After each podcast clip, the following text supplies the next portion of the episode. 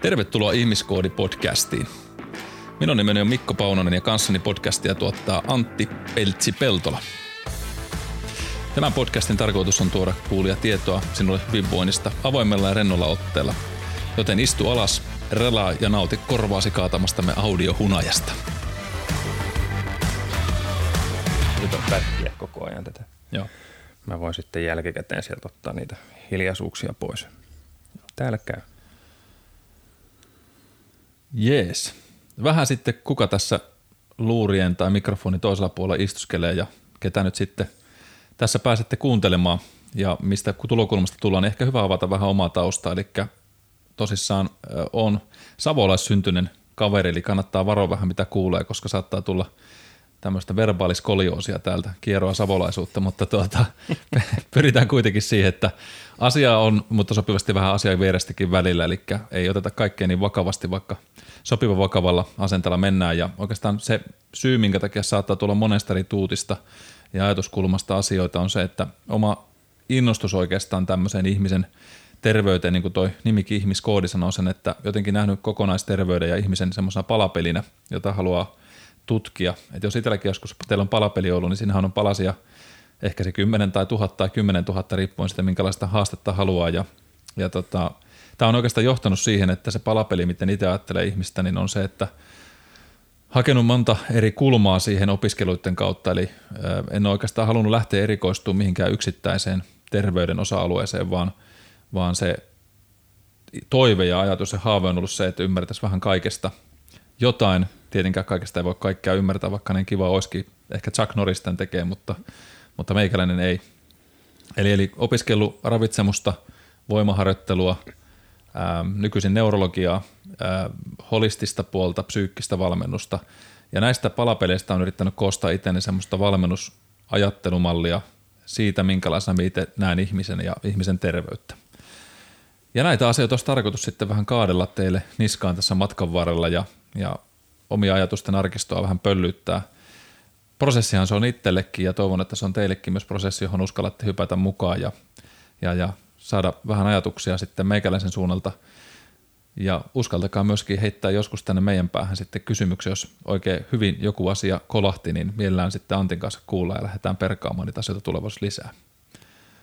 Mutta että ehkä tässä availle matkan varrella sitten lisää tätä omaa, omaa taustaani enemmän ja syvemmälti, mutta, tota, mutta mennään näillä noin alkuun ja rautellaan sitten tota meikäläisen luuranko kaappia tuosta enemmän, kun se hetki tulee. Ja oikeastaan nyt ensimmäisenä aiheena sitten, millä lähtisi kolauttelemaan tätä meidän luurankokaappia tai, tai luurankoja kaapista, on oikeastaan ehkä tämän oman työni kautta lähimpänä itteeni on tuo treenaaminen. Se on semmoinen, mikä kiinnostaa, tai on kiinnostanut aina pienestä pitäen ja nyt se ehkä se ensimmäinen semmoinen pieni, pieni oma taustauttaminen sieltä, että mikä tässä on ollut, mulla se, mistä se oikeastaan lähti kiinni, niin oli tämä kuuluisa koululiikunta – Eli meikäläinen on ollut semmoinen tyyppi, joka on ollut tuota koulussa se viimeinen, joka valittiin pesäpallo lyönteihin. Miten sulla Antti? mä oon käynyt yläasteen, oli liikuntaluokalla silloin aikoinaan harrasti SM-tasolla uintia, että siellä jostain syystä suurin osa porukasta oli, oli nimenomaan jalkapallo, jääkiekko taustasia ja ne pelit oli sitten myös pallopelejä ja minä kun olen tottunut olemaan vaakatasossa lillumaan altaassa, niin niin juokseminen tai, tai tämmöinen niin ei ehkä ihan, vaikka koordinaatio oli ihan hyvä, niin se ei just siihen, niihin lajeihin sopinut. Että ne Shakersi ja KP-pojat Keravalla, Keravalla valitsi ensin toisensa ja sitten meikäläisen viimeisen. Hei, meillä on sama tausta. Joo, kyllä. Se olisi, se olisi pitänyt ottaa käsi, tai mikä tämä, käsipallo altaassa, niin sittenhän se olisi Vesipallo oli tai vesipallo, kyllä. niin. Joo, vesipalloa kyllä pelattiinkin. Siellä oli aina sääntö, että jos on pallo, niin saa painaa pinnan alle ja sitten kun pallo tulee pintaan, niin pitää päästä kaverikin ylös. Ja sinne yleensä päästi musta irti, kun ne ei uskaltanut pitää niin kauan pinnan alle.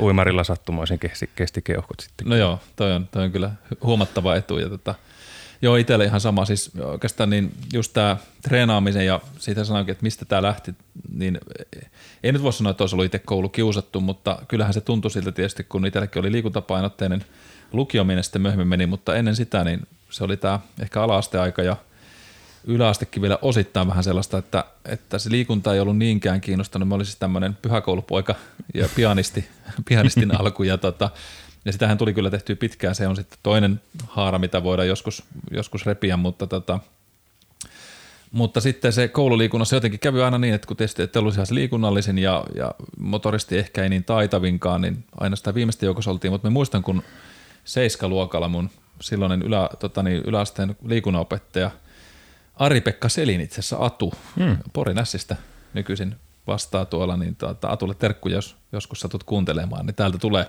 kaikki nämä sun, sun teesit nyt sitten kuntopiiristä lähtien, mutta tota, äh, sanoi joskus mulle vaan tälle, että että siis tehtiin tämmöinen, meillä oli kuntopiiri, jossa piti tehdä aina puhelinnumeron verran jostiin salia eteen taakse ja sitten tehtiin punneruskyykky ja vatsat. Ja se puhelinnumeron numero, mikä siinä oli, niin se piti aina mm. tehdä. Ja tietysti Siis jokaisen liikkeen kohdalla koko puhelinnumero vai? Ei vaan se, ei, vaan se jo, jo, ei, ei näin vaan, tota, vaan, vaan suuntanumero ja sitten nolla oli siis kymppi. Niin, niin okei. Okay. tota, ja sitten sit tehtiin niin kuin just jokainen, ja, ja tota, mä muistan kun mun kaveri oli vielä 23323, pikkasen mm. epäreilu. No mm, joo. Meillä oli 537, 331. Ei sekään nyt sitten paha se viimeinen ykkönen siellä ollut, mutta tota, mutta joo, ää, niin siis sitten se sanoi jossain vaiheessa, kun me nyt olin viimeisten joukossa sit siinä seiskaluokalla ja, ja, ja se sanoi että Mikko, että hei, että tota, kyllä se, kyllä se niin kuin, on paljon enemmän potentiaalia, että, että tota, se pystyt olemaan tuossa porukassa niin kuin siellä kärkikastissa, että, että kun uskallat vaan ruveta tekemään säännöllisesti ja, ja sitten se heitti mulle vaan niin kuin pikkasen treeniohjelma tai sanoi, että tee näitä ja näitä juttuja, toista näitä. Ja jostain syystä se meikäläisellä vaan kolahti. Ja kasiluokalla me olin toisiksi paras meidän luokalta jo kuntopiirissä. Tai kaikkea tuli tulosta sitten. Joo, joo. Siis eh, ehkä se oli siitä, että se oli sen verran iso esikuva syystä tai toista. Se oli vähän semmoinen jämytyyppi, mutta äärettömän hyvällä huumorilla varustettu ja, ja, ja, ja joku semmoinen sisäinen masokisti myös on aina asunut, että tykkäsin siis kuitenkin siitä, että ahisti ja rasitti ja väsytti ja hengästytti ja, ja semmoinen underdog-fiilis oli aina mulla, että, että jos minä tolle pystyn näyttämään, niin se on, mm. että ton päänahan haluan ottaa ja, ja siitä se oikeastaan sitten lähti semmoinen ensimmäinen innostus liikuntaa ja sitten tulikin sählyttää siihen aikaan tämmöinen salibändi rantautui ensimmäisen kertaa, niin sinne lähdettiin mukaan ja, ja siitä lähtien on tultu tähän taipaleeseen ja siihen kyllä mahtuu monenlaista selkävammoista, vakavista selkävammoista lähtien, joka sitten polveili meikäläisen matkalle, matkalle muihin opiskeluihin ja siihen ihmisen ymmärtämiseen sitten, mutta tota, mutta sinulla sitten meni enemmän niin kuin uinin parissa pitkä aika. Se oli kahdeksanvuotiaana sen aloitin, uin niin kuin tämmöinen kilpavointikoulu HTUssa aikoinaan Helsingin työväen uimareissa ja, ja, ja sitten sieltä ihan sinne SM-kisoihin asti, että olisiko meillä, mun henkilökohtainen paras sijoitus oli jossain kympin sakin siinä jossain plus-miinussia suuntaan toiseen ja viestissä oltiin joskus kuudesakissa Kerava uimarin, uimareiden porukalla. Et kaakeleita on kattelu aika monta, monta kertaa, kun sekin on jossain määrin vähän masokistinen laji kyllä, että mm. kelaat sitä allasta edestakaisin ja ei ne kaakelit siellä, ne näyttää aina valkoisilta, ettei ne näkee aina välillä joku hiuspallo pyörii siellä pitkin ei. altaan pohjaa, että se, se on niin kuin se kohokohta, että jos haluaa jotain variaatio siihen näkymään, niin, Joo. niin, niin. Mutta kävikö sulla hei sitten silleen, että sit kun, sit kun totta se uinti loppu, niin se et meni uimahalliin hetken? Joo, kävi. Ja se meni opiskelujen myötä, kun tänne Lappeenrantaan muutti, muutti kouluun, niin niin, niin sitten se koulu alkoi viemään ammattikorkeakoulussa niin paljon aikaa, että uinti jäi vähän ensin vähemmälle ja sitten se loppui kokonaan. Että opiskelijakunnan bileet oli paljon hauskempia kuin uima kaakelit, kun niitä oli 15 vuotta katsellut. Niin ei ne Lappeenrannankaan kaakelit sen hienommat ollut kuin Keravalla tai, tai, tai vaikka Helsingissä. Joo, ei siis tämä on vaan aika tyypillinen tämmöinen – kommentti, mikä kuulee, että etenkin tuommoinen uinti, joka nimenomaan sanotaan, että ei välttämättä nyt ole semmoinen visuaalisesti sitä mahtavinta, mahtavinta harrastusta ja varsinkin se kloorin määrä ja muu, että sitten kun se loppuu, niin se loppuu sitten hyväksi aikaankin. Mm. Että, että tota, joo, itsellä pieni kosketus tähän samaan se laji oli urheilusukellushommat, mutta tota, että sitten tuli uimareiden kanssa treenattua yhdessä, mutta, mutta ei ihan noin vakavasti kuin teikäläinen ja noin menestyksekkäästi, että se oli semmoista pinnalla pysymistä ja pinnan alla pysyy paremmin melkein jossain vaiheessa, mutta, tota, mutta tiedän tunteen, mitä se, mitä se kaakeleiden tuijottaminen on kyllä.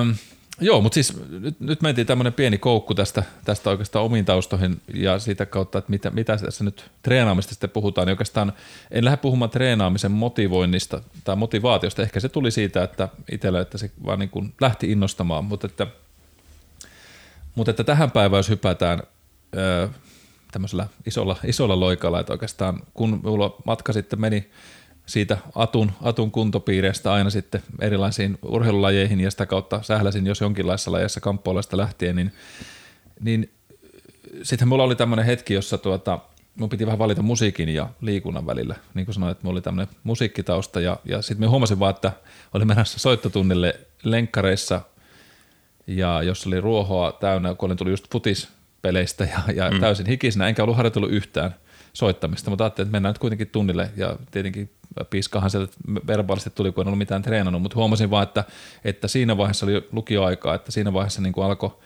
selkeästi se intohimo olla kuitenkin enemmän siinä, että, että se kehollisuus tai tällainen tietynlainen niin kuin hyvinvointi, ehkä sitä ei silloin vielä ajatellut niin, mutta kuitenkin että siitä sai niin paljon nautintoa mm. sitä treenaamisesta, että sitten se musiikki hiipu hiljalleen siinä päälle parikymppissä sitten loppu vähän niin kuin sulla tämä, että siirryt sitten sinne opiskelumaailmaan, niin sitten se uinti jäi. Uitiin erilaisissa nesteissä. mutta, tuota, mutta, mutta itsellä sitten se, se tuli toki tuo musiikki mukaan ää, liikunnan kautta, mutta tota, mutta sitten kävi niin, että PT, PT-koulutus ponnahti sen lukion jälkeen, tota, muutama vuosi sen jälkeen Suome, Suomeen ja tota, sinne eksyyn ja siitä lähtien tämä treenaaminen on ollut semmoinen itselle sydäntä lähellä, koska huomasin, että tykkäsin opettaa sitä. Tai tavallaan ehkä jakaa sitä ajatusmallia, mitä itse oli sitten saanut ja, ja mitkä oli niin kuin ollut sellaisia merkittäviä hetkiä itselle omassa elämässä. Ja, ja liikunnanopettajan sijaisuuksia pääsin tekemään muuta, mutta sitten tosissaan tämä PT-koulu tuli mukaan ja siitä lähti ihmisten kanssa puuhastelu ja paljon puhuttu ihmisten kanssa siitä, että, että mitkä on niin kuin niitä, voisiko sanoa harjoittelun ehkä olisiko semmoinen perusprinsiippisana. Prinsiippi tulee vähän nyt tamitammisesta mieleen, mutta... Peruspilari. Peruspilari, niin. Niin, että mitkä on tällaiset niin pilarit, mitä itse mieltää harjoittelussa tärkeiksi osa-alueeksi ja mistä, mistä tavalla lähtee opettamisessa kiinni. No mä ajattelin, että turistaan niistä tuossa nyt sitten hetkosen aikaa ja katsotaan vähän, että mitä myös sieltä saadaan aikaiseksi. Ja tämä on tietenkin sellainen aihealue myöskin, minkä tiedän ja tiedostan nyt, että tämä voi sitten hei ihmiset rönsyillä aika pahasti. ja, tota, ja, ja muistakaa, että nämä ei suinkaan ole koko totuus siihen asiaan. Eli on, on, on paljon asioita, mitä me voidaan painottaa ja vähän riippuen siitä myöskin, jos me katson tätä valmentajaperspektiivistä tätä asiaa, niin riippuen asiakkaasta, riippuen tavoitteesta, niin lähestymiskulma voi vaihtua paljon. Tai se järjestys voi vaihtua paljon, mitä me lähden tarkastelemaan ihmiseltä. Mutta me annan teille joitakin asioita. Otetaan vaikka tämmöinen top 5. Öö, lähdetään siitä liikenteeseen ja katsotaan, että mitä top 5 mulla tällä hetkellä on – tämänpäiväisen turinaan voi olla toinen top 5 tulee sitten myöhemmin, kun puhutaan kokonaisuudessaan sitä, mutta puhutaan ensimmäisen liikkeen laadusta. Syy, miksi me halusin lähteä tällä liikenteeseen on se, että jos me katsotaan ihmistä yleensäkin, niin semmoinen James Earls on kirjoittanut semmoisen kirjan kuin Born to Walk. Ja minun mielestä nimi sanoo aika hyvin, että me ollaan synnytty kävelemään. Me ollaan itse asiassa yksi ainoita maailmassa olevia rotuja, jotka kävelee bipedaalisesti, eli kahdella jalalla – Korja, jos, ollaan, jos täällä jotain muitakin. Ei kyllä nyt äkkiseltään tule muita mieleen. Että. T-Rexkin on jo kuollut. niin, niin. Sekään enää ole vissielossa. Ei. Mutta Tyrannosaurushan meni kahdella. Se yritti kovasti, mutta se vähän hyytyi. Mutta tota... Joo, kyllä me aika, aika uniikki laji ollaan ihmiset siinä suhteessa. Että. Hmm. Pääosin kuitenkin, jos ajatellaan meidän lähintä meille sukulaista – jos ei lasketa tuota kasvikuntaa, tai sinällä sienihän ei kuulu sinnekään, mutta se on itse asiassa vielä lähempänä DNAta ilmeisesti kuin apinat. Mutta apinatkin on nelipetosia ihmisiä. Toki niin, myökin ollaan nelipetosia. Eikö? Mm. niin, varsinkin siellä opiskelijakunnan just juhlissa. Näin, just näin siellä. Emme mitenkään halunnut tuohon piikitystä laittaa. Mutta ei, vaan... mä näin kyllä tuon syötön, että se tuli suoraan lapaan. ja sori, ei, ei pystynyt vastusta. mutta, mutta näin se menee. Hei, jos katsotte ihmisiä, niin kyllä me välillä ollaan siinä nelivedossa. Ja ollaanhan myös siinä itse asiassa ensimmäisten varhaisten kehitysvuosiemme aikanakin. Siitäkin itse asiassa olisi tosi, tosi kiva turista, mutta otetaan se myöhemmin. Pistää itse asiassa muistioon toi niin sanottu infant development exercises tai, tai se vuosien ensimmäisen vuoden kehitysvaiheet, koska niissä on tosi nastoja juttuja meillä, mitä ihmisessä tapahtuu. Uh, mutta, mutta joo, me ollaan kahdella rajalla kulkevia otuksia ja se muodostaa itse asiassa meillä aika paljon myöskin taloudellisuutta jossain määrin, eli me, kulutetaan huomattavasti vähemmän äm, energiaa per siirtymäyksikkö, voisiko sanoa näin, tälle epäteoreettisesti, kun että me menetään neljällä rajalla. Tästä syystä me ollaan kestävyydessä itse asiassa aika ylivertaisia luontokappaleita, vaikka näinkin voisi ajatella, että no okei, kyllähän hevoset tai kyllähän tota, monet vaeltaa pitkiä matkoja, niin ne tekee, mutta miettikää ihmistä, jos ajatellaan esihistoriallisesti, kuinka pitkiä matkoja me ollaan tehty. Ihan niin kuin mantereelta toiselle toki siirrytty muilla tavoin, mutta miten, miten tänne Suomenkin ihmiset päätynyt, niin kyllä se on varmaan aikamoisen matkan, matkan se ihminen tehnyt, ja todennäköisesti kahdi, kahdella jalalla kulkien. Mutta mut, syy, miksi siis tähän liikkeen laatuun on menossa, niin miettikää kuinka monta askelta päivässä me osataan ottaa. Mikä se muuten se, muistatko Antti, mikä on suositus, mitä meidän pitäisi tota, ottaa päivittäin, kuinka monta askelta? No itsellä on älykello, jossa, älykello, jossa on, on askelmittaus ja siinä oletus muistaakseni mulle se antoi 7500 askelta tavoitteeksi, mutta en, en osaa sanoa mikä suositus on. Joo, se itse asiassa suosituskin tuntuu vähän, että riippuen mitä lähdettä pikkasen vilkuillaan, niin, niin vaihtelee, että se on jossain siellä 9000 ja 14 000 välillä. Joo, Et okay. 10 tonni, 12 tonni on aika kova suoritus. Ja tämä on itse asiassa nyt semmoinen, minkä sanon suoraan tässä vaiheessa, että ää, riippuu taas lähtötasosta. Eli just tämä, että 7,5 tonni on musta hyvä, ää, 90 tonni hyvä, mutta nyt jos mietitään, että meillä on täysin inaktiivi ihminen, joka nyt ei olisi liikkunut päivän aikana kuin se 2000 askelta, niin se suositus, vaikka se olisi sanotaan 9 tonnia tai 8 tonnia, mm. kerralla latastuna se, niin voi olla niin, että ei välttämättä ole kovin hyvä tämmöinen eksponentiaalinen nosto, koska siinä voi olla sidekudokset aika tiukalla, meidän rakenteet aika tiukalla, että se kerkee tottumaan. Eli siellä on tämmöisiä tietynlaisia biomekaniikan lakeja, mitkä meillä pyrkii meidän kehoa adaptoimaan, eli muokkaamaan sen suuntaisesti, mitä me tehdään. Ja, ja nyt syy, miksi tämän mainitsen, on myöskin se, että tota, kun, me, kun me liikutetaan itseämme, niin tarkkailkaapa itteeni joskus ihan huviksi, että millä tavalla työ liikutte, miten työ liikutatte itteenne, hyvät ihmiset. Koska se, että nyt kun puhutaan treenaamisesta, niin toki se on tärkeää, tai me voidaan ajatella sitä niin kuin monesti tämmöisenä yksittäisenä suoritteena, eli mennään just sinne koulun liikuntatunnille, tehdään ne numerosarjat puhelinnumerosta, tai, tai mennään salille ja tehdään siellä se treeni. Se on yksi pieni osa meidän isoa kokonaisuutta. Sen sijaan kun ajatellaan, että me otettaisiin päivittäin se 12 000 askelta tai me maataan se kahdeksan tuntia tai istutaan, istutaan sen työkoneen ääressä, niin se on paljon isompi vaikutus sille, miten meidän kudokset ja miten meidän aivot ottaa sitä ärsykettä vastaan. Eli, eli se tunti versus 16 tuntia, mitä ollaan keskimäärin hereille, hereillä vuorokaudessa, niin on todella iso merkitys siihen, miten siellä käytät kehoa ja miten siellä muokkaat sitä vuosien kuluessa.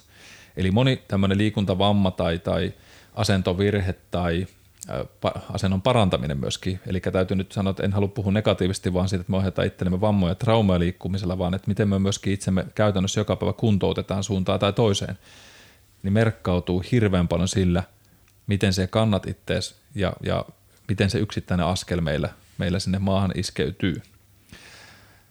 Eli semmoista catwalkia joskus voisi harjoitella vähän katsomalla itseänsä peilistä, vaikka me tiedät, se ei ole hirveän kaunista välillä katsoa ainakaan itsekin, niin mä mietin, että onko, tämä, onko pakko.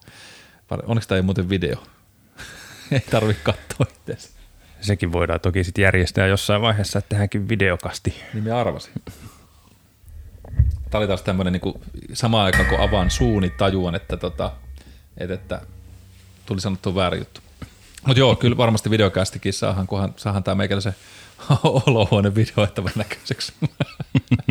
no joo, Ää, mutta tota, mut joo, niin, niin, niin se askelten määrä ja se tavallaan liikkeen laatu on hirveän merkittävässä roolissa, eli se miten me liikutaan kertoo meistä myöskin aika paljon ehkä mentaalisen tason, tämmöisen psyykkisen vireystilan kauttakin, että kuinka se kannat itse, puhutaan voima-asennosta ja muusta, mutta se jokainen askel, jokainen tämmöinen liikkeen tuottaminen meillä määrää jonkun verran sitä, miten me käytetään meidän kokonaiskehoa.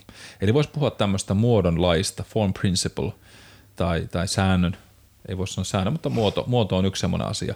Ja nyt jos me mennään siihen yksittäiseen liikkeeseen, eli okei, te voitte tehdä sitä catwalkia, miettiä vähän miten kävellään. Ää, en lähde purkaa tällä hetkellä sitä, että miten tulisi kävellä, mutta voisi semmoisen kuuman vinkin antaa, että kannattaa kävellä vastakkainen käsi vastakkainen jalka rytmillä. eli jos te olette, onko kukaan, oletko Antti nähnyt sen tota, apuvamiehen? Joo, kyllä. Joo, miten, miten se käveli? Eikö se mene just päinvastoin, mitä sä sanoit? Mä en, no. Pirkka-Pekka Petelius. Mulla tuli, mulla tuli ensin mieleen, mieleen kyllä klassinen Monty Pythonin sketsi, että Ministry of Silly Walks. Ah, totta. Se, se on kyllä, li, liikkeen laatu oli siinä ihan maksimoitu. Hei, se pitää laittaa tuonne tota, podcastin muistiinpanoihin. Joo. Joo, Minister of Silly, Silly Walks, eikö se ollut näin? Joo. joo. Hei, Monty Python, joo, se pitää täkätä tuonne meidän mukaan, pääsee katsoa liikkeen, liikkeen laadukkuutta. Jos löydetään vanha kunnon apuomieskin sieltä toi Pirkka-Pekka Petelyksen veto, niin pistää, mutta siis se ei ole siis opetusvideo. Me voi laittaa kolmas video, missä Antti kävelee sitten Peltsin esimerkki lantioliikkeestä. No joo, mutta tota, miten tämä taas karkaa tälle? No, ei, ollaan jopa ensimmäisessä jutussa, niin tämä savolaisuushan tämä menee näin. Äh, mutta, tota, mutta se yksittäinen niin kuin muoto ja muodon sääntö, se pätee myöskin yksittäisen liikkeeseen. Eli jos ajatellaan meidän ihmiskehoa orkesterina, niin mitä orkesterista tulee ensimmäisenä muuten mieleen? Mitä sinulle tuli Santti mieleen? Kapellimestari. Joo. Mitä muuta? Patarumpu. Pata, patarumpu, se on se maha. Bum. Äh, joo, mutta mut siellä on kapellimestari, siellä on patarumpu, mutta siellähän on myös muitakin soittajia yleensäkin. Tietysti riippuu onko duo tai kvartetti tai jotain muuta, mutta orkesteri usein tarkoittaa sitä, että siellähän on, siellä voi olla alttoviulua, siellä voi olla johtajasoittaja, niin sanottu lead, lead solisti tai, tai tämmöinen pää, mm. pää, toinen, toinen pääsoittaja. Mutta siellä on useita erilaisia tota, soittimia. Ja ihan samalla tavalla voisi ajatella ihmiskehosta, että meillä on monta lihasta, niin okei, okay, yksi valmennettava aikanaan sanoi, jolla oli vähän tämmöinen isompi vatsa, että tuli tästä patarumusta mieleen, että, että Mikko, kun se sanoi, että, että sixpack on kova juttu, mutta että hei, sehän sanoi joskus, että yksi iso lihas on paljon vahvempi kuin monta pientä. niin kuin, sillä on yksi iso lihas.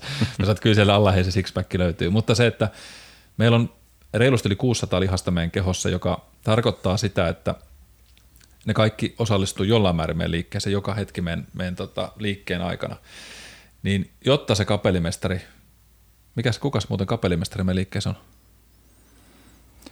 Eiköhän se tuo ole. Kyllä se, niin. Kyllä se vaan se on siellä, se, se pieni herne, mikä siellä pyörii korvien välissä, niin ah, se määrää aika kaksi paljon. niitä. Niin, joillakin on ne kaksi. ei vaan yleensä törmää siellä, löydät toisiaan, ne harhailee siellä pimeydessä keskenään. Kyllä joka kerran vuodessa kolahtaa, tai karkauspäivänä. niin, tota, niin, niin, niin se just, että, että, että jotta se kapellimestari ymmärtää, mitä tehdään, niin on, on merkittävä, tai niin kuin, että jotta se kapellimestari, jos se antaa oikeita käskyjä, niin meidän orkesteri toimii oikein, jolloin se tarkoittaa myös sitä, että siellä salillakin olevat liikkeet näyttäisi siltä, miltä niiden kuuluisi näyttää.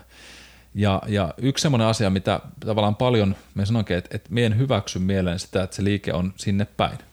Mm. Koska silloin joko siinä on liian suuri paino kyseessä, mitä esimerkiksi miehet ei ikinä tee, että valita liian suuri paino salilla. Etenkin jos naiset on siinä lähettyvillä, niin tätä ei koskaan tapahdu, ei ainakaan itselle. ja, tota, ja, ja toinen asia on sitten se, että, että tavallaan joko se paino on liian suuri tai sitten se motorisesti on liian haastava liike. Eli liike on valittu liian su- suhteessa siihen taitotason liian haastavaksi. Ja, ja tämä on semmoinen asia, mikä mun mielestä pitää olla ensimmäisenä hallussa, koska jos me lähden opettamaan sitä, tai annan sen mennä sinne päin, niin sehän tarkoittaa, että jos mä olisin muusikko, niin se, se, se soittaminen orkesteri olisi kakofonia. Mm. No okei, okay, sehän voi olla nykymusiikkia, eikö niin? Mm. Tätähän se on mm. tämmöistä uusmodernismia, tätä vähän, vähän haetaan uusia tyylejä, mutta ei se kaunilta kuulosta pitkän aikaa, eli sen pitäisi olla jollain tavalla kaunin näköistä että opettajani Paul Check sanoi aikana, että if it looks ugly, it is. Musta on niinku ja nyt ei oteta kantaa siihen suorituksen ulko, tai suorittajan ulkonäköön, vaan siihen vaan, että miltä se liike näyttää. Eli me, me katson hirveän paljon sitä liikettä, toimiiko ne orkesterin soittajat oikeassa järjestyksessä, eli miten se liike lähtee, kuinka se liike päättyy, että se olisi jollain tavalla hallittua. Ja se olisi helpon näköistä. Okei, sitten mä ymmärrän nyt, jos on täällä voimaharjoittelijoita, voimaharjoittelijoita tätä luurin päässä, niin, niin, niin välillä sen täytyy, ja siis se on ihan okkin, että se näyttää brutaalilta. Mutta jos katsotaan vaikka keihäheittoa, niin onhan se brutaali suoritus. On. Se näyttää niin kuin tosi pahalta jopa niin kuin television välityksellä, kun sitä katsoo. Se on semmoinen väkivaltainen, väkivaltainen riuhtasu tai repäsy, Kyllä. suoritus. Kyllä. Mutta sitten taas toisaalta, jos me katsotaan sitä niin kuin vaikka hidastuskuvana, se näyttää pahalta, mutta, mutta ainakin itse, jos sitä katsotaan, että miten se liikeketju muodostuu, kuinka se lähtee. Mm. Jos ollaan katsottu vaikka Selesnin heittoa aikana, niin onhan se toisaalta sitten taas brutaalin kaunis. Se on todella hyvin rytmitetty. Siinä se koko liike jakautuu todella nätisti, vaikka ne on ihan ääriasennossa, mistä se heitto loppupeleissä irtoaa. Niin, niin parhaimmillaan siis se voi näyttää brutaalilta, mutta se on silti oikein näytettyä liikettä. Joku tempaus, rinnalleveto, työntö, voimakkaat palloheitet ja muut, ne saattaa näyttää niin kuin lottokansalaisen silmässäkin niin helposti siltä, että nyt vaan repii ja riuhtoo siellä. Ja, ja, mutta jos siinä on huippuammattilainen kyseessä, niin kyllä se näyttää silti brutaalin kaunilta. Eli sitä, sitä nostoa, sitä tempasuakin on harjoiteltu tuhansia tuhansia kertoja, että siellä se, se sinfonia menisi juuri oikein. Pahimmillaan se näyttäisi kyllä hirveän kauhealtakin. Jopa hauiskäynnynkin on pystynyt saamaan kyllä jonkunlaista koko vartaloliikkeeksi joskus sitä on nähnyt, että ei tiedä tekeekö pakarat enemmän töitä kuin hauis, mutta tota, onhan se treenaaminen sekin. Mutta okei, ensimmäisen muoto. Eli se pitää olla sitä, että se lähtee oikein, se päättyy oikein. No, miten sitten kuka tahansa meistä voi sitä tietää, niin eihän sitä voikaan. It, itteensä on hirveän vaikea välillä niin kuin arvioida tai, tai tota, seurata. Ja tästä syystä kannattaa ottaa välillä coachin silmäavuksi. En, en ole tässä siis markkinoimassa omaa valmennus, valmennuspalvelua tai mitään sellaista, vaan sitä, että et, et pyytää vähän sparrausta siitä, että hei, miltä tämä näyttää. Mä oon ainakin sanonut itse sille, että, että tota, monellekin mun kollegoille, että kun katsotte meikäläisen treenaamista, niin ihmeessä tulkaa nykäisen hihasta, jos näyttää, että Paunonen touhuu ihan omiaan siellä. Tai että jos se näyttää, että ei nyt mennyt joku oikein, niin korjatkaa, koska vaikka yrittäisi olla kehollisesti fiksu ja oppia tuntea omaa liikettään, niin aina voi saada vähän vinkkejä paremmin. Muista esimerkiksi hyvä spottaja on semmoinen, joka sanoo, että okei, se teet on hyvin, mutta, tota, mutta kiinnitäpä tähän ja tähän huomiota. Mitäs muuten Antti Uinissa, oliko, oliko helppo analysoida omaa, omaa tota tekniikkaa? Äärimmäisen hankalaa, kun ei siellä ole peiliä siellä altaan pohjassa. Eikö teillä ole Keravalla? Ei, ei. Muutama halli on Suomessa, missä on tehty niin kuin alla, se ei ole kaakelia, vaan se on, on niin kuin jotain merialumiinia tai terästä. Se ah, niin terä, teräskiulu tavallaan, mutta kyllähän siihen sitten käytettiin niin kuin videokonsteja, että joko pinnalta tai kaikkein paras oli pinnan alta, että sai niin kuin siitä omasta liikkeestään kuvaa, niin kyllähän se hyvin, hyvin tarkkaa on, se on puhdas tekniikkalaji niin kuin mun mielestä, että jos sulla on tekniikka surkea, niin sä et sitä kestävyydellä tai voimalla voi paikata mitenkään. Mm. Ja, ja ihan se, että miten sä saat vedestä otteen niin sanotusti, niin, niin se vaikuttaa huimasti siihen vauhtiin, mitä pääsee. Ja toisaalta siihen, että miten sä kulutat energiaa sen suorituksen aikana, että miten se vaikuttaa sitten kestävyyteen. Mm. Tästä on hyvä lyhyt esimerkki. Joskus aikoinaan oli SM-kisoissa 200 metrin vaparissa. Olin, olin kisaamassa naapuriradalla. Oli, olisiko ollut Tapiola uimareitten uimari ja valmentaja sen kuvasi sieltä katsomusta sen suorituksen. Niin voitin tämän naapuriradan kaverin, oman ikäisen kaverin. Ja meillä oli yhdellä altaan mitalla, mulla oli puolet vähemmän käsivetoja. Oho, se on Eli siis paljon. kaveri paisko 25 metrin altaan välillä, niin semmoista 25, melkein 30 vetoa. Ja mulla se oli 15, 16, 14 – rauhallinen, mutta niin kuin tehokas tekniikka. Mm. Ihan tekniikkalaji se on. Ja siihen se videoiden katteleminen, toisten neuvot on ihan kulla-arvoisia. Niin se oli aika taloudellista, voisi että liuku oli kohdallaan. Joo, mä olin laiska. Just näin. Se voi myös paketoida näin. Mm. mä yritin tälle jotenkin nostaa sitä ylemmäs, mutta, tota, mutta toi on muuten hyvä toi ote vedestä – se on aika hauska sana. Mikä, mitä se muuten sanoo? Nyt täytyy sen verran tarttua vielä tuohon, että mitä, mitä tarkoittaa sulle se ote vedestä? No eihän vedestä kiinni saa tietenkään, mm. niin kuin vaikkapa pöydästä tai kahvasta, oven kahvasta, mutta se, että siihen veteen saa semmoisen tuntuman, että se ei, ei niin kuin luista ohi siitä kädestä, mm. kun tehdään käsiveto, oli se nyt sitten vapaa tai rintauinti. Mm et sitä, sillä, sitä, sillä, niin, tai koira, sitä sillä tarkoitetaan. joo, joo. Tuo vesihan on tosi mielenkiintoinen elementti siinä määrin, kun jos puhuttaisiin, sen verran ehkä su- sukelletaan tuonne fysiologian puolelle, että, että puhutaan avoimesta ja sulettusta kineettisestä ketjusta, eli siitä, miten meidän keho toimii erilaisissa niin kuin voiman, voiman tuoton, tuotollisissa toiminnoissa. Ja, ja vesihän on silleen vähän semmoinen debaatin alla ollut joskus, että se on sekä avoin että sulettu. Mitä nämä siis tarkoittaa on se, että sulettu kineettinen ketju on sitä, että jos me vedän leukoja, niin se objekti on se, mitä, mitä me en voi liikuttaa, vaan me liikun suhteessa objektiin.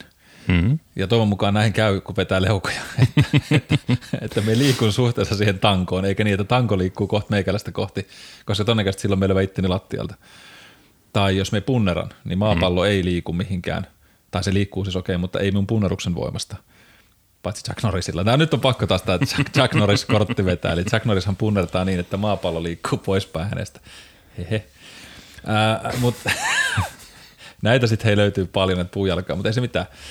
Nämä voisit aina, me voin varoittaa jatkossa, että laitetaan semmoinen tota, piip-ääni tai joku tämmöinen, onko tämä semmoinen triangeliääni sitten, sitten kun aina tulee tämmöinen, niin voitte muteella laittaa mut hetkessä aikaa, että se kestää mm. hetken, sitten voitte Tai sitten tehdään siivottu versio, missä ei ole puu, puujalaton. Niin, ei sitten tule mitään. Niin, mutta edit, masteroi kaksi eri versioa. niin, mutta jääkö meillä mitään enää siitä jäljellä? Niin, niin sitten kutistuu puoleen. niin se voi olla. Tota, joo, kolmannes so- äänite. Mutta mut just se, että se on sekä sulettu, eli tavallaan näyttää siltä, että se voit tavallaan heti just tarttua siihen, se pystyy liikuttamaan mm. sitä jonkun verran sitä veden massaa, mutta sitten se on samalla avoin, eli avoin taas tarkoittaa sitä, että jos ajatellaan vaikka sitä punnertamista maata vasten, ja sitten teet penkkipunneruksen, tanko liikkuu suhteessa sinuun, niin se pystyy liikuttamaan mm. objektia. Eli vesikin, sitä liikutetaan, siitä tulee virtaus. Eli, eli tavallaan siinä on, siinä on kaksi tämmöistä elementtiä, mitä voisi ajatella, mitä voi niinku tavallaan tutkia. Sen takia esimerkiksi uimarin voimaharjoittelussa pitäisi olla sekä että näitä harjoitusmuotoja, mm. sekä avoimen että suojatun kineettisen ketjun liikkeitä. Mutta joo, niin, niin, niin toi on kyllä hauska, hauska toi taloudellisuus. Että kyllä, se, kyllä se tavallaan voisi ajatella, että se pätee myös jossain määrin siihenkin laiskuuden näkökulmaan, että, että se pitää näyttää vähän niin kuin helpolta. Joskus. N- niin, samaa mieltä. Niin, että et, tavallaan niin kuin, äm, No ehkä joo, en mä tiedä, mutta mun mielestä niin kuin jossain voimamieskisoissakin, jos katsoo niitä, niin kyllähän se silloin, kun se kaveri on niin kuin just siinä omassa lajin ytimessään, niin onhan se, vaikka se vetää aivan järkyttäviä kuormia, niin jo, jollain määrin se saa näyttää se silti helpolta. Et, et, siinä, siinä tavallaan se, vaikka se ilme on puristava, niin se pystyy sen tekemään silti niin kuin kaikki, kaikkien niiden orkesterin osallistujien kanssa yhteistyössä hyvin. Mm.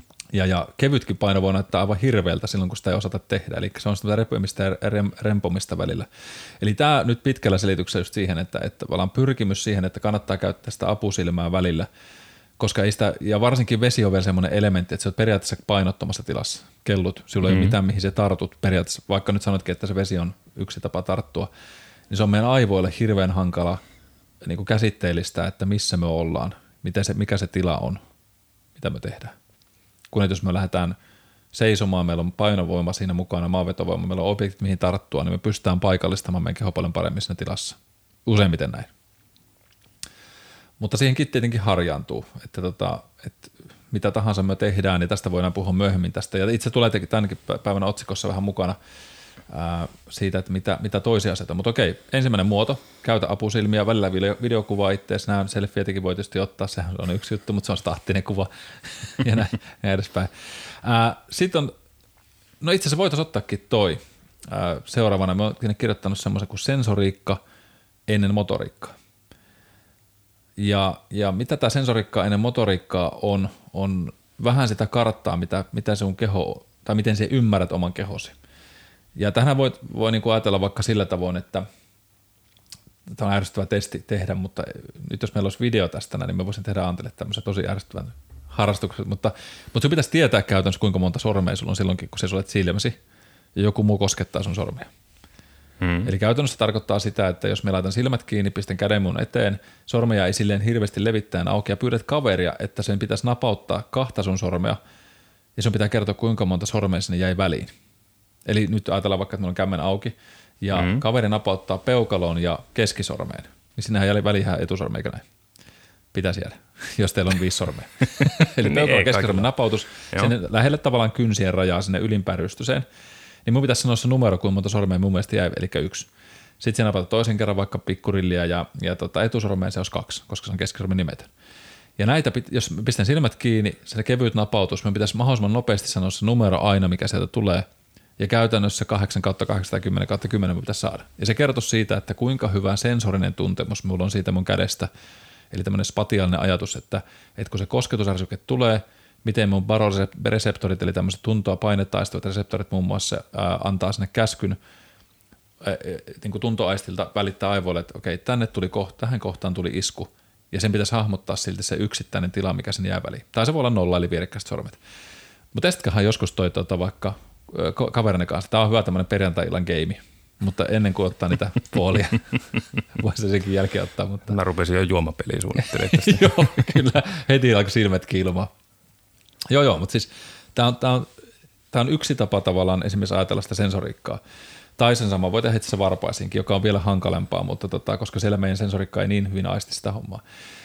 Öö, mutta se voi sisältyä alkulämmittelyyn, eli siihen, että me käytän mun niveliä eri tavalla. Eli lämmittelen ranteet, lämmittelen sormia, lämmittelen olkapäät just pyörittelemällä, ää, hankaan vähän ihoani, koska sillä me lisää sitä stimulusta, sitä ajavoille olevaa ärsykettä, että okei, tänne tulee jotain tapahtumaan. Muun muassa alkulämmittely, minkä, minkä takia voidaan tehdä just tämmöisiä niin kuin liikelämmittelyitä tai, tai liikeratatestauksia, niin se on sitä sensoriikan aistituntemuksen herättämistä ennen kuin me lähdetään varsinaiseen siihen motoriseen toimintaan mukaan, eli tavallaan siihen, että me lähdetään tekemään itse suoritusta kytketään lihaksia enemmän voima, voimaan mukaan ja muuta.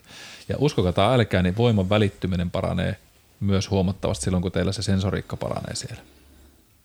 Jännä ajatus silleen miettiä niitä omia aktiiviaikoja, niin ainahan ennen suoritusta, jos on uintikisoja nyt vaikka kattonut, niin siellä ihmiset pyörittelee käsiä ja ravistelee lihaksia. Mulla siinä oli aina tietty rutiini, mm. että se meni tietyssä järjestyksessä, tiettyyn suuntaan, tietty raaja aina oikeassa, oikealla vuorollaan – ja sitten sen jälkeen viskattiin vielä sitä allasvettä, kun se on tietysti kylmempää tai tuntuu mm. kylmemmältä se allasvesi, vaikka se on tosiasiassa lämpimämpää kuin se allastilan ilma yleensä.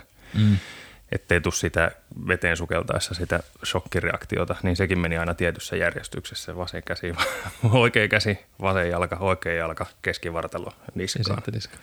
Okay. Aina, mikä... aina sama järjestys. En, mä oon jotenkin ajatellut, että se on vaan niin oma pinttynyt tapa, mikä oli jäänyt, mutta kai siitä sitten jotain hyötyäkin on ollut.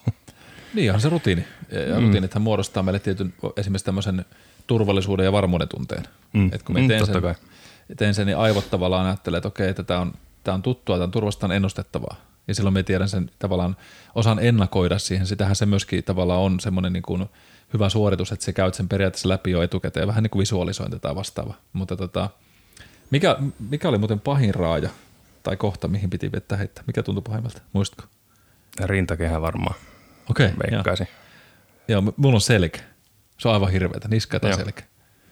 Siis kun kylmä suihku ja aina harrastanut tätä Wim Hoffin metodi, en tiedä onko teille kuulijat tuttu, mutta, mutta sekin voidaan laittaa, jos haluatte tuota, niin tuonne muisteihin, show notesihin sitten tämä Wim Hof, mutta siis mielenkiintoinen ukkeli, kylmä, kylmä jääkylpyä harrastaa, mutta näitä kylmäsuihkuja kun välillä tekee, niin kasvot on helppo, raajat on helppo, mutta keski, torso tietysti yleensäkin, mutta mulle rintakehä on vielä helpompi, kun sit selkä on aivan hirveä. Joo. Mut, toki teillä ei ollut kylmä allasta, niin Joo, ei. Paitsi kerran yhdellä uimaleirillä oli joku unohtanut laittaa hotelliuimaltaan se lämmöt päälle. Se oli 18 asteesta se vesi ja siellä vedettiin kuukilosan reeniä. Aina vartin saunatankoja silloin tällä, ettei, ettei jäädy sinne. niin Hypo, se, hypotermia iskee vaikka kuinka liikkuu. On, on se kylmä, on se kylmä vaikka tosissaan. Voisi kuvitella, että 18 on se lämmin, mutta ei se ole. Hmm. Äh, mutta joo, se sensoriikka, tavallaan sen herättely. Okei, sinne voidaan sitten myös liittää visuaalinen aisti ärsyke, eli tavallaan silmät, havaintoaistien lämmittely. Tämä saattaa kuulostaa hurjalta ja hullulta ja hölmöltä, mutta, mutta ei se mitään, avata näitä myöhemmin. En, en tässä jaksosta lähde tekemään vielä tasapainoisesti lämmittely. Tästä syystä esimerkiksi just ne pyörittelyt, riippuen mitä ollaan lähes tekemään, niin kuinka me herättelen vaikka tasapainoisesti sisäkorvan toimintaa ää, sinne mukaan niin on, on merkittäviä juttuja. Nämähän usein sisältyy hyppelyt, pomput ja nämä sinne alkulämmittely, mutta muistakaa tämä, koska se muodostaa sitä liikkeen laadukkuutta. Jos ajatellaan tätä, minkä takia, vaikka jos on syntynyt joku vamma, sanotaan vaikka, että on mennyt käsi poikki ja se on ollut tota, kantositeessä tai muuta, ja sitä lähdetään kuntouttamaan, niin mitä sillä usein tehdään on sitä – että lähdetään harjoittamaan tätä liikertaa uudelleen, mitä on hetken aikaa menetetty. Koska se lihas, kun ei ole saanut sitä ärsykettä hetkeen, hetkeen taas, niin vaatii aikaa ymmärtää, että okei, tälleen tämä taas toimii. Ja näin tämä arpikudos lähtee tätä muokkautua ja muuta. Eli näitä usein käytetään, tai moni käyttää niin kuin systemaattisesti silloin, kun on sattunut jotain sen jälkeen, kun fysioterapeutti sanoo, että hei, nyt lähdetään kuntouttamaan. Mutta kun mun mielestä taas olisi tärkeää pitää jo ennakkoon niistä huolta, niin me ei tarvitsisi mm. välttämättä koskaan mennä kuntouttamaan varsinkaan jos on siitä, että me on lämmitellyt huonosti ja vähän huolimattomasti ja sitten tulee se pikkumoka, joka voidaan nimetä helposti vaikka siihen, että okei, vaillinen alkulämmittely johti vaillinaiseen liiketuotto, eli siihen säännön lakiin, joka aiheutti epä, epäpuhtaan liikkeen, joka aiheutti taas ylikuorman jollekin vaikka rakenteelle. Ja on kuulkaas testattu tätäkin ihan itsekin. Eli en voi antaa kyllä itselleni tästä, tästä tuota diplomia, että ettenkö olisi tehnyt jotain vastaavaa pöljäilyä. Mutta onneksi Antti on tämmöinen pyhä koulupoika, se aina lämmittää tarkasti. Juu, ja venyttelee. ja venyttelet, joo. se on meillä miehillä etenkin tämmöinen yleensä, yleensä tätä hyvä voimavara. ja, ja, no okay, mutta tota, siinä näitä.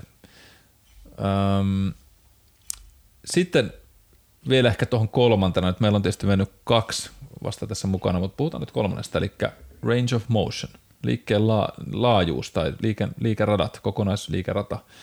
Öö, siinä missä meillä on tosissaan päälle 600 lihasta meidän kehossa, mitä me voidaan käyttää, jotta ne lihakset voi toimia hyvin ja me myös saadaan voimantuottoa hyvin, hyvä tehdä hyvä alkulämmittely, katsoa ne liikerat, onko se koordinaatio hyvä. Siinä myös usein paljastua ainakin itselle omaan silmään, miten asiakas pystyy hallitsemaan perraajaliikkeitä, perraajasta koordinaatiota.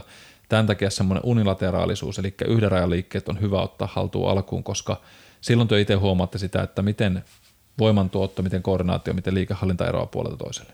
Koska kuitenkin, niin kuin sanoin alussa jo, me kävellään kahdella jalalla, mutta se harvoin kävellään yhtä aikaa jalat kontaktissa maahan. Tai okei, okay, ne on hetken aikaa kontaktissa, noin 90 prosenttia me ollaan yhdellä rajalla.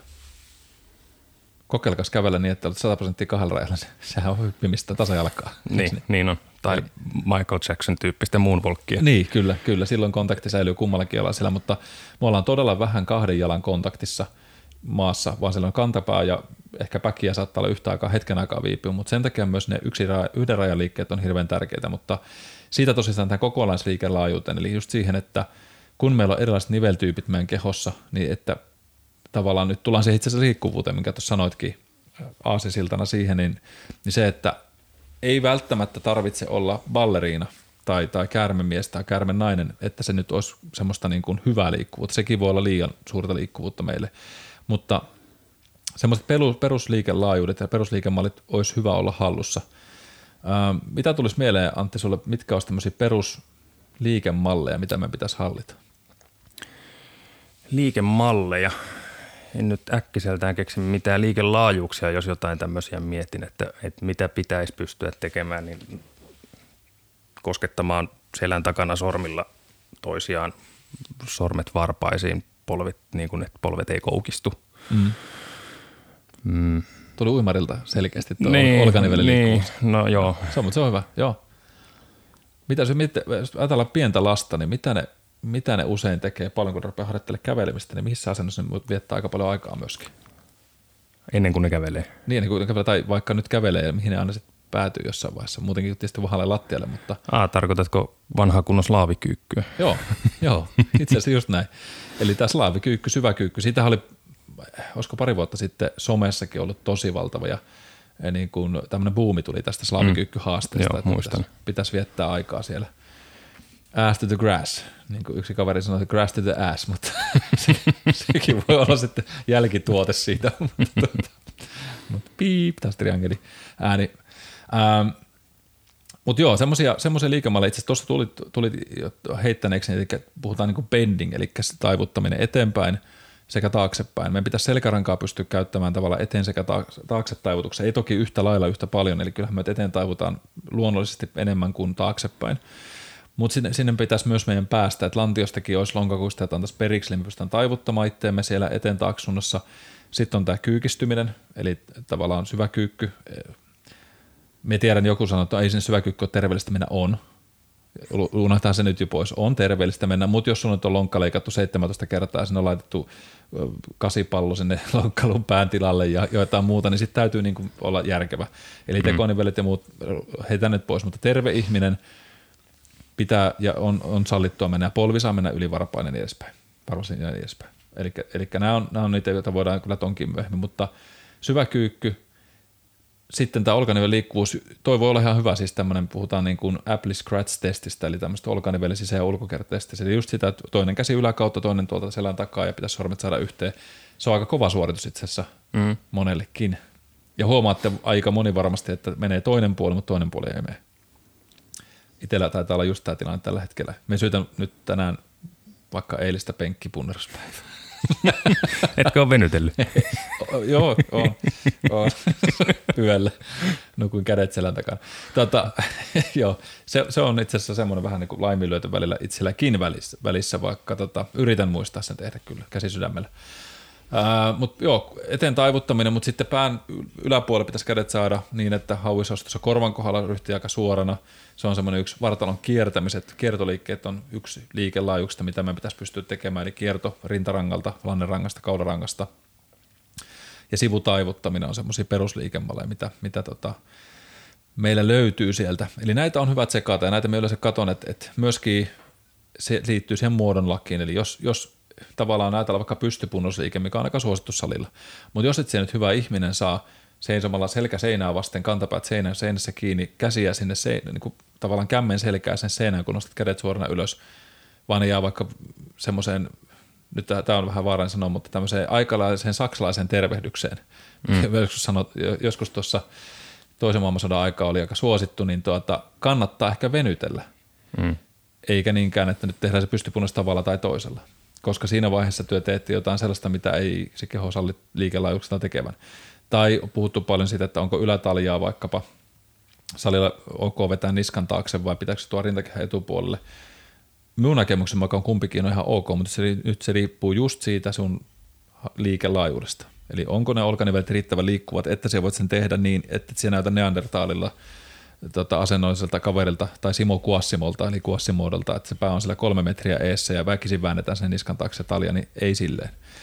Eli helpot yksittäiset liiketestit voidaan, niillä pystyy vähän kartoittaa sitä, että miltä se näyttää, onko se liikealaus riittävä siellä lonkassa tai polvessa tai nilkassa tai olkanivelessä, jotta me voidaan suorittaa ne liikkeet oikein. Ja usein tällaisella liiketesteillä me nähdään jo kaksi asiaa, eli se, että onko liikeymmärrys oikein, lähteekö se liike oikeista lihaksista, lähteekö kyykky vaikkapa enemmän etureidestä vai tuleeko sieltä pakarat ollenkaan sinne mukaan, joka kuitenkin pitäisi tapahtua, tai lähteekö penkkipunos puhtaasti vaan olkapää etuosalla ja ojenteella, kun me ei saada vaikka liikutettua olkapäätä riittävän, riittävän taakse sen takia, että meillä kiristää rakenteet liikaa.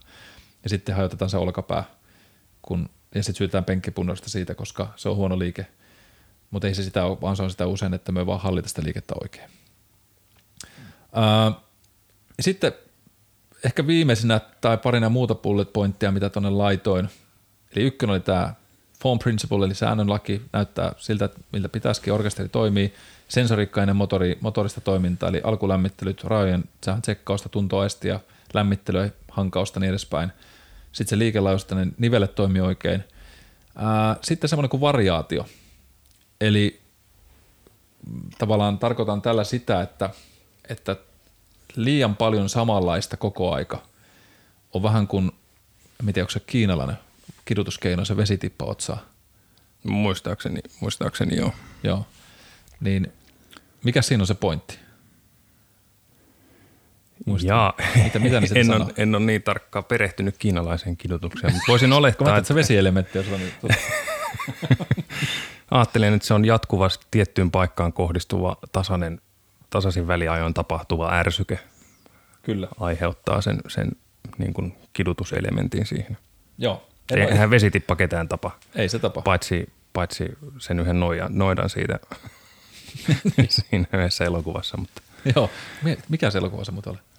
Oh, Ots, ihmemaa Ots. Ai kun niin, totta. Hei, hei, me on unohtanut koko leffan kokonaan. Täytyisi vissiin päivittää tota, tota genreä myös, mutta tota, mutta Mut joo, se tasainen ärsykehän siinä varmaan se on se periaate.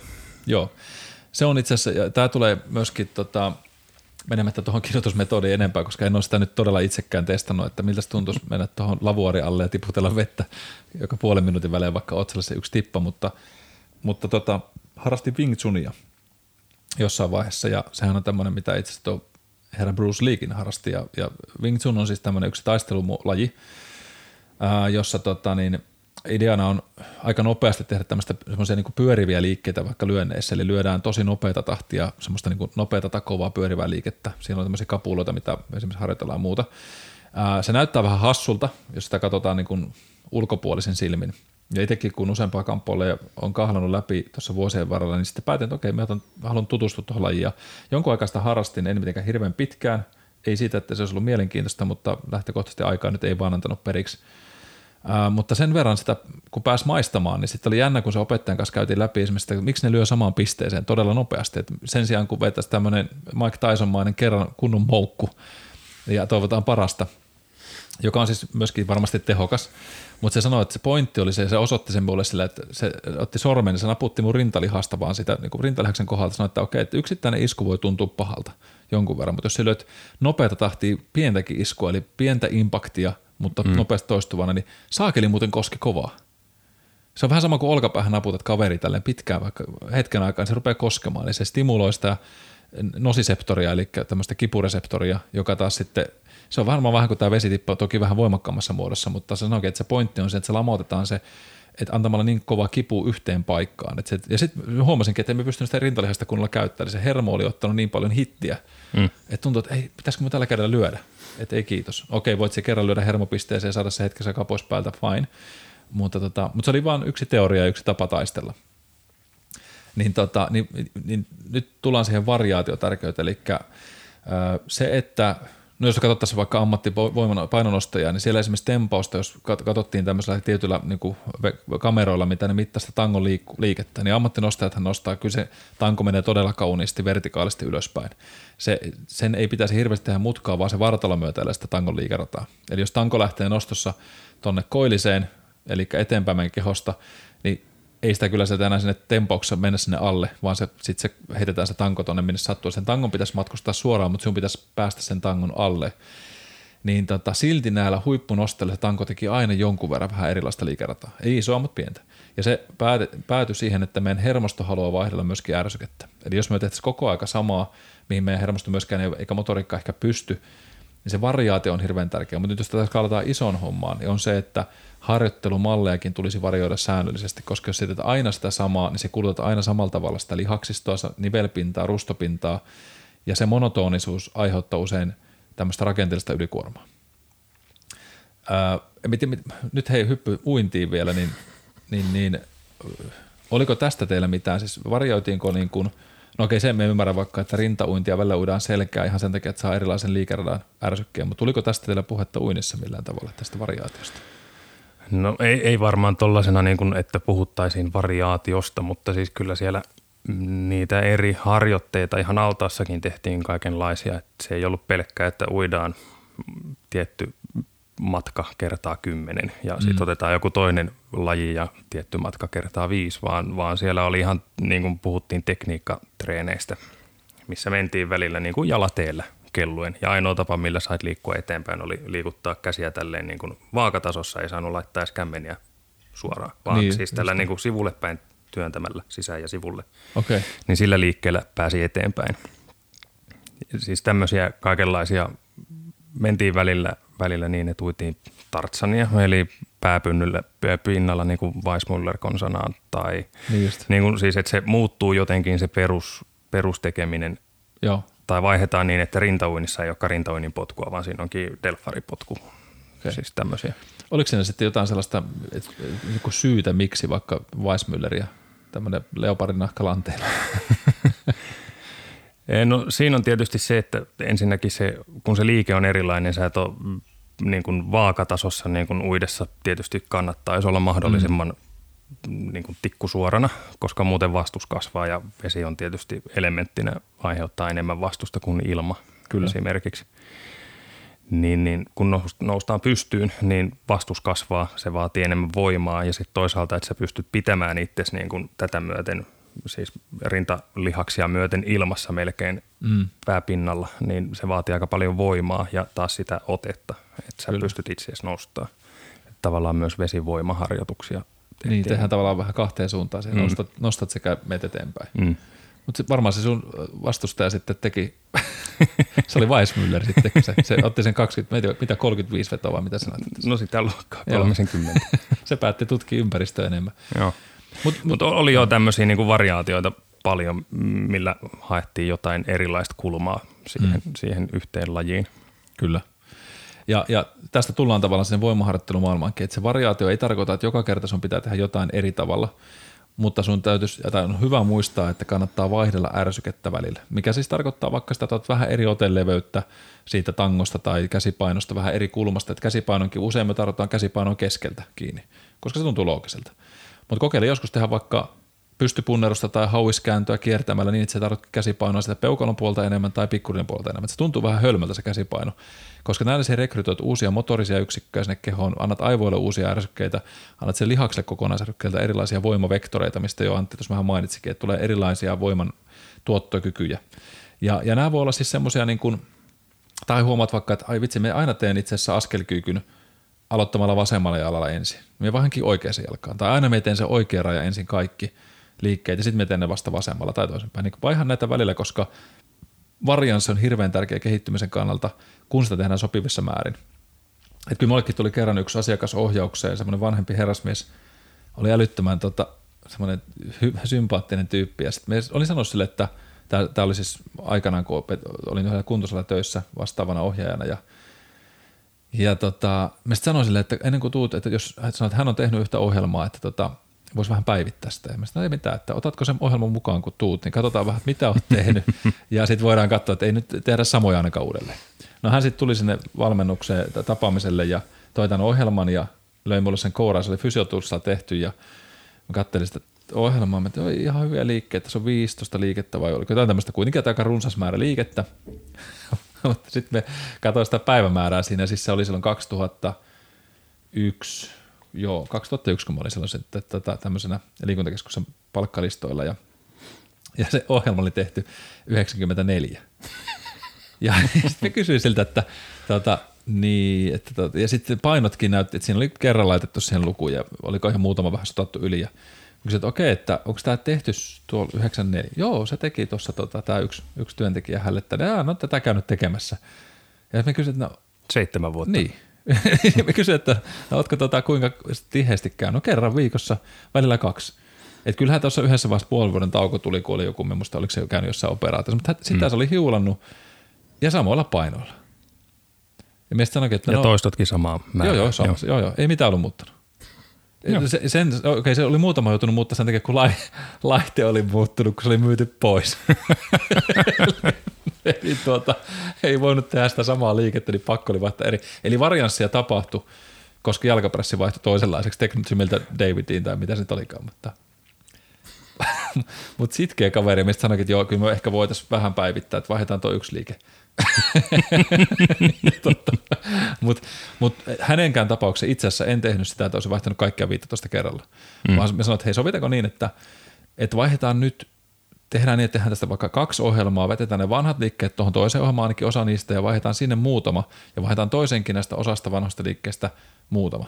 Eli opetellaan mm. vähän, mutta ei vaihda kaikkea kerralla, että se kerkee tottumaan ja oppimaan, mutta tässä vaiheessa sanoisinko näin, että sovitaanko vaikka kolme vuoden päähän se tapaaminen, tihennetään, ei vaan, ne, vaan sanoin sille, että, että, että kolme kuukautta tätä ja otetaan, otetaan sitten uusiksi, se oli ihan havea, että että niin usein kun tämä pitäisi vaihtaa, mistä sanoin, että no ei ole tarve vaikka kolmankaan kuukautta, mutta sovitaan nyt vaikka näin, että kun sinä tässä jäsenenä oot, niin minä sinun hätyttelen tuossa neljän viiden kuukauden päästä, että päivitetään pikkasen, että sitten mm. huomaat, että mitä tässä on tarkoituksena. Mutta hän oli siis hyvin tämmöinen malttavainen ihminen tämän muutosten suhteen. Ja, tota, ja tietenkin tässä nyt sanottakoon näin, että eihän se haittaa, ainakin se pysyt siinä samassa kunnossa. Mm, mutta, tota, mutta olisi hänelläkin niin kuin sen kehon ryhdin ja, ja kaiken muun kannalta, niin se liikkeiden variointi ja muuttaminen oli ihan hyväkin tehdä, niin kuin stimulus sinne antaa vähän uutta.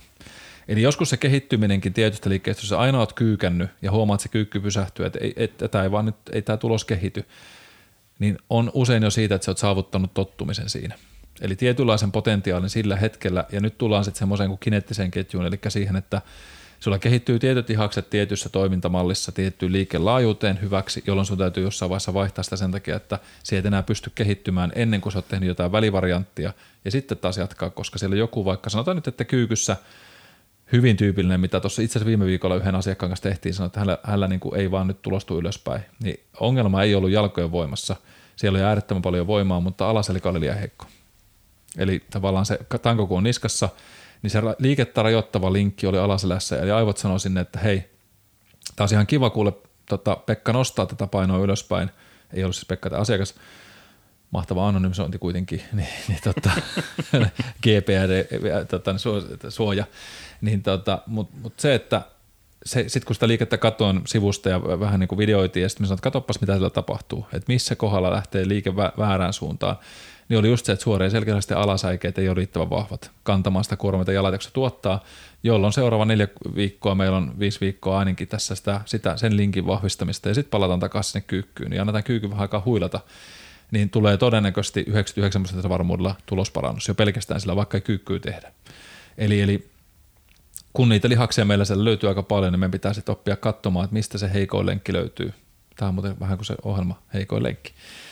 Okei, mutta joo, siinä siitä. Tuli liikelaajuudesta aika pitkälti variaatioon, eli muistaa vähän sotkea välillä pakkaa. Ja mitäs pitkään me ollaan muuten höpötelty? Mm, no vähän vajaa tunti. Oi, oi, oi, oi. 59 sorry. minuuttia. Sori ihmiset. Tota, viimeisenä en sano tässä vaiheessa mitään muuta, otetaan tämä seuraavaksi semmoisen hyvän käsittelyyn, koska mä ajattelin, meillä oli sitten Antin kanssa tavoite tehdä 20-40 minuuttinen. No melkein onnistuttiin. Melkein, mutta hei, jos me siivotaan nämä meidän puujalat, niin sitten me päästään puoleen tuntiin. niin tota, tässä ei ole mitään hätää. niin tota, on tämmöinen kuin work hard, rest hard, eli treenaa kovaa, lepää kovaa.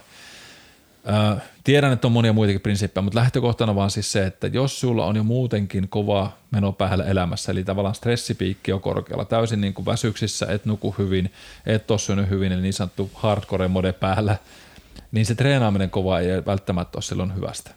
Mutta jos ei päätä treenata kovaa, niin muista myös levätä kovaa. Eli tarkoittaa sitä, että jotta se hyvä kova harjoitus on sulle hyödyllinen, niin sun pitää osata syödä hyvin – Eli tavallaan levätä, ravita itseäsi hyvin, sun pitää osata nukkua hyvin, sun pitää osata levätä, eli vaikka venytellä mm. tehdä kehohuoltaa hyvin. Muuten se hyvä treenaaminen menee hukkaan. Eli, eli me, me tavallaan usein ajatellaan sitä niin, että jos aletaan painoa pudottaa tai lihasta kasvattaa, niin nyt vedetään niin kuin täysillä. Tehdään sitä hiittitreeniä tai tehdään niitä kovia treenejä.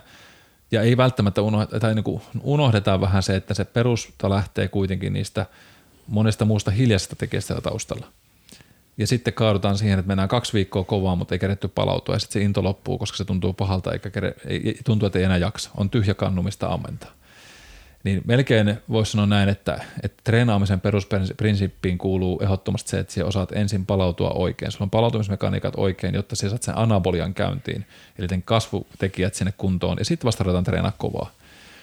Eli, eli uni, lepo, unen laadukkuus on äärettömän hyvä niin ottaa haltuun ensin – sitten se syöminen, että se on fiksua, se antaa teille niin kuin oikeanlaista ravintoa sinne, että teillä on energiaa treenata. Ja sitten otetaan vasta treeni mukaan. Ja toki näistä kognitiivisista stressistä, psyykkisestä, miten alkaa olla jo sanatkin sekaisin, niin psyykkeestä sitten puhutaan tuossa myöhemmin, että mitä siellä kaikkea kuuluu sinne, mutta, mutta on ehkä semmoisen viimeisenä parmesaanana tähän hunajan päälle, mistä tässä alussa puhuttiin, niin siihen, että se kuoruttaa sen koko, koko homman sitten kuntoon. Ja näistä ei välttämättä aina puhuta riittävästi, että, että tykätään aina ajatella, että se kova on se parempi, mutta, mutta ehkä se niin kuin välillä se altaassa kelluminenkin voisi olla ihan vaan hyvästä. Ei vedetä täysillä. Niin, kyllä, kyllä pitää olla vähän kaikkea, pitää olla balanssi, tasapaino siinä tekemisessä. Ei mm. siitä oikein muuten mitään tule. Mm.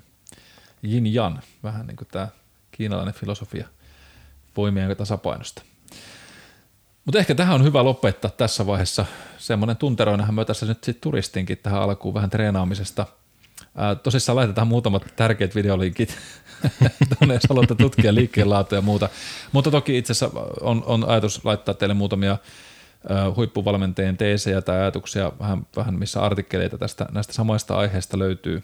Jos haluatte sukeltaa syvemmälle heidänkin ajatusmaailmaan, niin mielelläni, että omien mentoreitteni ajatuksia tuossa jaan. Ja mennään sitten myöhemmin vähän syvemmälle tiettyihin näihin asioihin ihan tutkimuksien ja tutkimusnäytteenkin perusteella, koska siellä on ihan tosi mielenkiintoisia asioita, mitä on löydetty näistäkin aiheista, niin, niin otetaan sitten tarkempi suppelo tulevaisuudessa näihin. Mutta tämmöisellä avauksella lähdetään vähän tähän ihmiskoodimaailmaan mukaan ja, ja tota, toivottavasti viihdyitte, saitte ajatuksia ja, ja, tota, ja, ja herätti semmoista mielenkiintoa siitä, että mitä se ihmisen kroppa pystyy tuottamaan ja pitäkää hei harjoittelu – hyvässä muodossa orkesterikunnossa ja, ja tota, pyytäkää välillä kapellimestarita ulkopuoleltakin tarkastaa teidän orkesteria, että miltä se näyttää, niin, niin ehkä se siitä lähtee. Ja toivon teille oikein hyvää päivää ja kiitoksia tässä Antin kanssa, että jaksoitte kuunnella. Ensi kertaa. Ensi kertaa.